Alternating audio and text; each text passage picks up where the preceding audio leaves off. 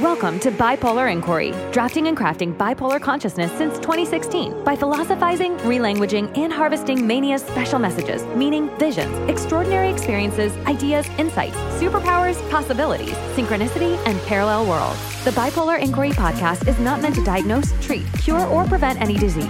Information discussed on the show is not medical advice. Now, let's get started with this episode.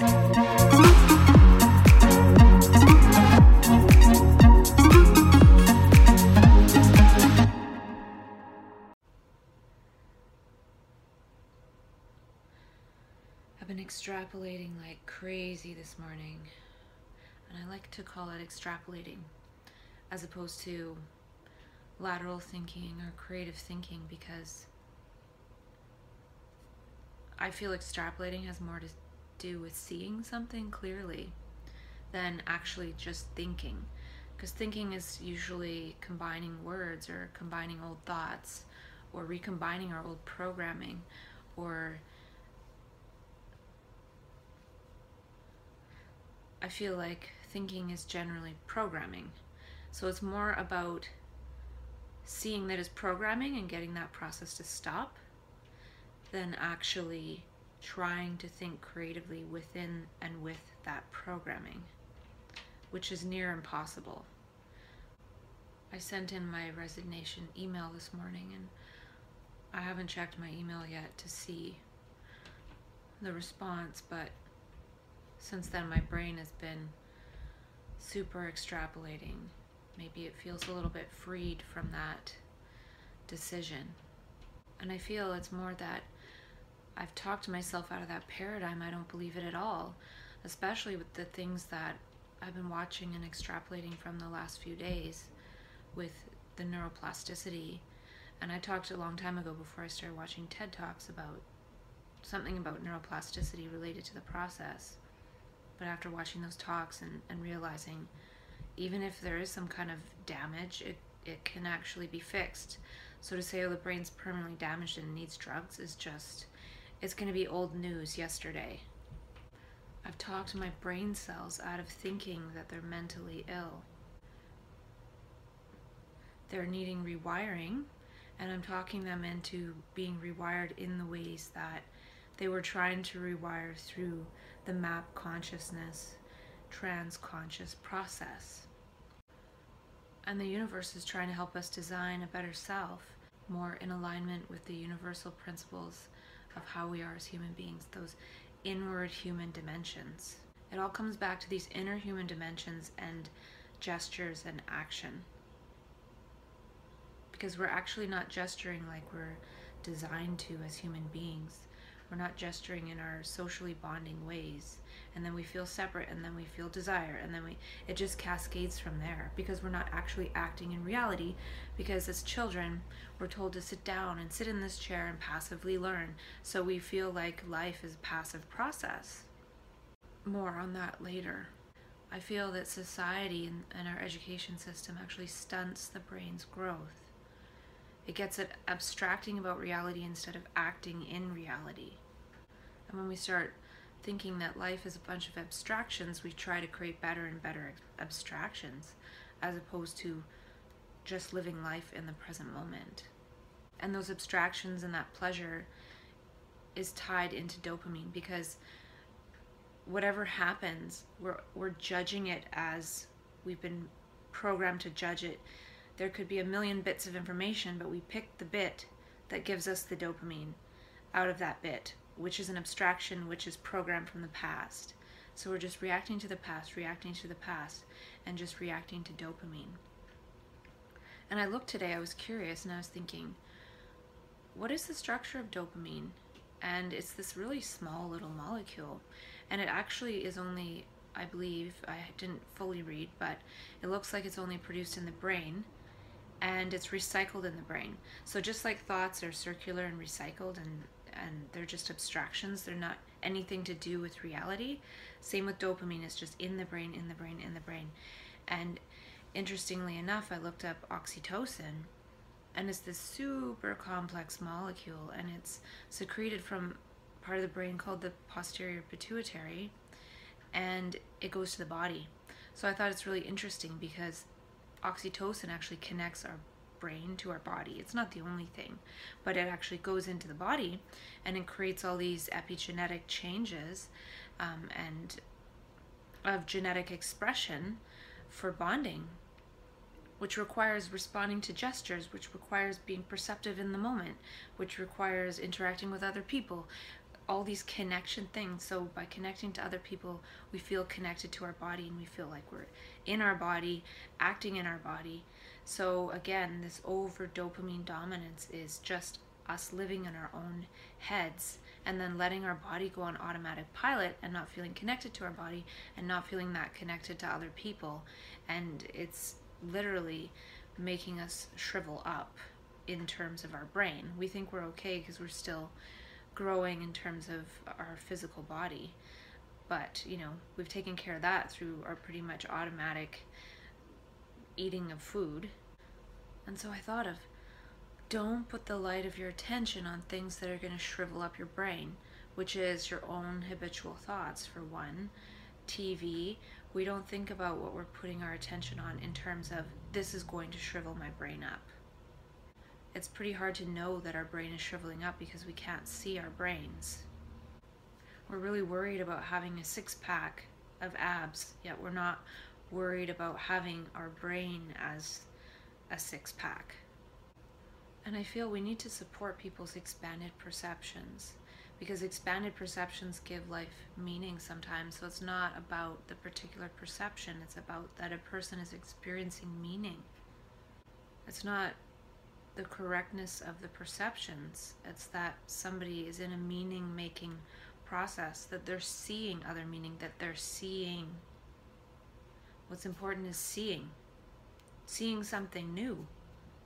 Seeing something new makes the brain grow. And seeing something new is different than the repetition of the old stuff happening in the dopamine circuit. So it makes sense that as the new is seen, the dopamine circuits start to atrophy. And when we think about it, words and sounds create brain cells because we have these words and stuff repeating in our prefrontal cortex, and that's creating those neural networks. Well, if we have different words and different insights coming in, those are going to create different brain cells. So I actually think it's those sounds. And it's actually the sound of seeing. I mentioned before that when our brain is clear, we can see, and then that produces sound. It produces a different thing we're going to give voice to, and it'll produce different impressions in our brains that may come as very subtle sounds in terms of something we might want to say or maybe want to write down. And I definitely think mania is a universal thinking big process that's initiated to grow the brain in different ways, turn on other circuits. I actually feel it's kind of the awakening of intelligence, a different form of intelligence that's not the intelligence of the programmed ego. And we're sort of farmers. We're farmers of our own brain cells. And the seeds we plant are not just the words that we tell ourselves, but how we see. And if we're telling ourselves certain words, that's what we're seeing. That's not, so we don't actually question how we're seeing, which is the space before thoughts arise. The way our brains work right now, we're like camels. We're just regurgitating and chewing up the same old stuff every day.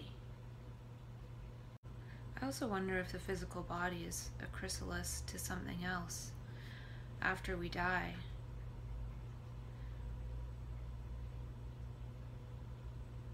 Or it could even be, I have the sense that we're actually not really fully in our bodies, like we're not embodied. We're more like bio robots and so when we go through map consciousness, it's a chrysalis phase actually bringing us back to being in connection with our body. And that's one of the reasons why it's a bit scary, is because our consciousness or our awareness or our minds are, are somewhere else completely, and they have been for a very long time. And as our mind sort of journeys back to our body, it becomes pretty scary. It's almost like a birth into actually being inhabiting the body. And and when one gets back, when one's consciousness actually reconnects with the body, it's like a rebirth and it's it becomes debilitating for a time because one has to again learn how to exist in this world. We're not using our brains to see, we're using our brains to remember. To remember our desires, to remember our thoughts, to remember our pleasures. And by doing that, we're seeking for that out in the environment. And what we're actually seeking is ourselves and how we see. We're seeking a change in the way we see, we're seeking a change in perspective. And when we're not thinking about ourselves in that way, we can actually see the universe and it talks to us. Not through actually a voice per se, but we can read reality just like we can read somebody's body language. We can take that a step further and actually read nature. It's not that difficult. And I was ta- I was watching a TED talk and the guy was talking about how our brains get fatigued through the day. So if we're at a long day of lectures, the last lecture will be difficult to absorb. But with manic consciousness, one can read all of reality and eventually one does get tired. So it does fizzle out and one does run out of whatever juice is required to be in that state. And then after a rest, one can go back into that. It's just a different biorhythm, just like we have to go to sleep every day to be able to use our brains the next day. Mania might last a month, and then we have to not be in mania for, for a number of months, and then we can go back into it. I feel map consciousness is part of the becoming immune to the dopamine programs of society. Those are all for separation. So it's almost like an immunization against that. And I talked about herd immunity, being deaf to those voices and memes of society that would program us into separation. I watched a video about the new Amazon store in Seattle or something, and how when you go in, just by your gestures and things, you don't even have you just scan your phone so they know you're in the store. Just by your gestures and and maybe sensors on the products and things, they know what you've taken and that's what allows you to pay. And when you think about that, algorithm and the algorithms involved in that and the implications of that. If we as human beings can create that kind of program to which people can go in a store and just grab stuff off the shelf and the store knows what you t- what you took is that is it that much of a stretch to imagine that the universe can record and compute our gestures and what we take and what we're doing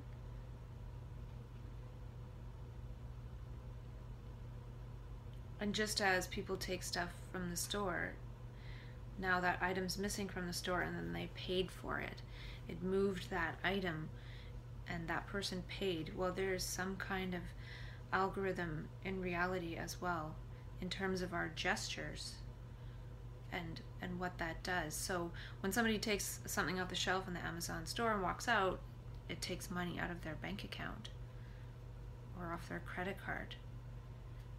Now, if we give a wave or a smile, it actually puts money, as in maybe oxytocin, in our bank account and it puts it in the bank account of the social fabric. So it's the same kind of thing with how they're using gestures and, and movement in order to calculate when you owe money. Well, the universe can do that too in terms of that's how we interact with each other to either steal each other's energy or or create connection and build the energy of humanity. And so when I saw that I was just I wasn't surprised actually that they were able to create that. But it's in alignment with epigesturetics and I even felt like one could create an app that's connected to the iWatch or something that can tell what your gestures are. It has a sensor. You can tell when you wave. It can tell when you smile. And those are some of the metrics of of life that might actually be worth measuring is how many times did you laugh today? How many times did you smile? How many times did you wave? How many times did you touch somebody else? It's more about measuring things that produce oxytocin. And in the same way, it could measure things that people are doing that are not so nice, like using a snarky tone. And and it could almost calculate it and then start to calculate who is where in the ranks of the world in terms of kindness. And people would start acting kind pretty quickly when that was actually what was measured as valuable, as as necessary, as part of what is holds us all together as humanity. I feel like map consciousness mania is inner medicine of the body and it kicks in to erase some of the psychology and some of the the ego scar tissue and rewire the brain. It does this with the molecules that it creates, likely oxytocin and, and other things, and DMT probably. And then it also, by doing that, gets us to behave differently. And those gestures and behaviors further rewire our brain by actually rewiring it in our peripheral nervous system as well. And I wrote that, and then today in the TED Talks that I watched, they said some things that blew me away, and they weren't talking about it in the context of map consciousness and mania and trans consciousness. They were just talking about it in general. And so many things that they talk about in terms of neuroplasticity and and being your best self and all these things they talk about are things that are naturally initiated in the process of mania. And everyone else is trying to do these things consciously from the level of their ego thought and thinking when the mania process makes that subservient to something else and so many of the aspects of it are these things that we know we're capable of because they talk about them in TED Talks, but we're not really capable of them unless we go into this state of mania, which we have no control over. So all this control, control, control to try to get this to this state of non-control where something else takes over. And there's all these wonderful intellectual people studying all these things about neuroplasticity and human performance. And then there's another group of them studying how this neuroplastic accelerated learning human growth process of mania is a pathology. So, since my brain cells have realized this stuff these last few days, I really, really, really feel extra checked out of the mental illness paradigm because all the stuff that I was talking about in terms of it being a brain growth or transformation and blah, blah, blah is actually scientifically validated. It just hasn't had all that context that has scientifically been created superimposed upon the process of mania because it's just seen as some aberrant, undesirable pathology.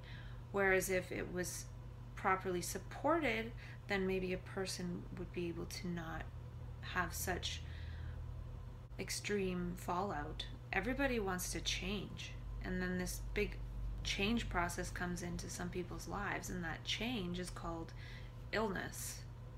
It's something different for sure but i don't think it's illness. And just as somebody who has a spinal injury can learn to walk again somebody who goes through map consciousness and and comes back from that process a shell of themselves can learn to walk not just in this world but in that new world they were also walking in and creating as they walk there in their neurology. They can walk there again too, not just recovering to walk in this world that needs to change and needs a different type of human being acting in a different way. So to me, mania is part of the solution. It's just being looked at in the wrong way and by the wrong people. The brain is supposed to be a liquid crystal, not a solidified mass of scar tissue of neurons probably all congealed together because there's just such a small reality tunnel that we're experiencing. Our brain is this huge map, it's this huge labyrinth, and we're stuck at the mercy of a few neurons that have been hyperstimulated. And the structure of society and education, it works very hard to program us. And it's not going to let us deprogram that easily. And that's what happens with map consciousness. We get deprogrammed, and then they give us another program that we're just defective. Being programmed is being defective. And I thought of how if we stayed in mania, if for some reason a person was able to stay in manic consciousness for the rest of their life, they would never believe they're defective. Ever. It's only because we come back down and then we're in this weak state because we've run out of battery, we've run out of juice. That state can only last so long as it is right now in society because just like a person can only lift weights for a certain period of time, they can't do it indefinitely. Then they have to rest and then they can go back to it again. So, because we're out of battery and confronted by professionals with their fancy, expensive educations that they've been brainwashed into believing,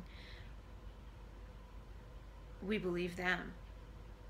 Our brains are neuroplastic, and that experience in consciousness shows us that how amazing and powerful the brain is. We're afraid of the power of our own brains. We want to remain in these little weeny habits of safety and comfort. I want to talk about the TED Talks because I extrapolated some juicy nutrients for the brain, some mind expanding stuff from the mind expanding stuff that they were saying.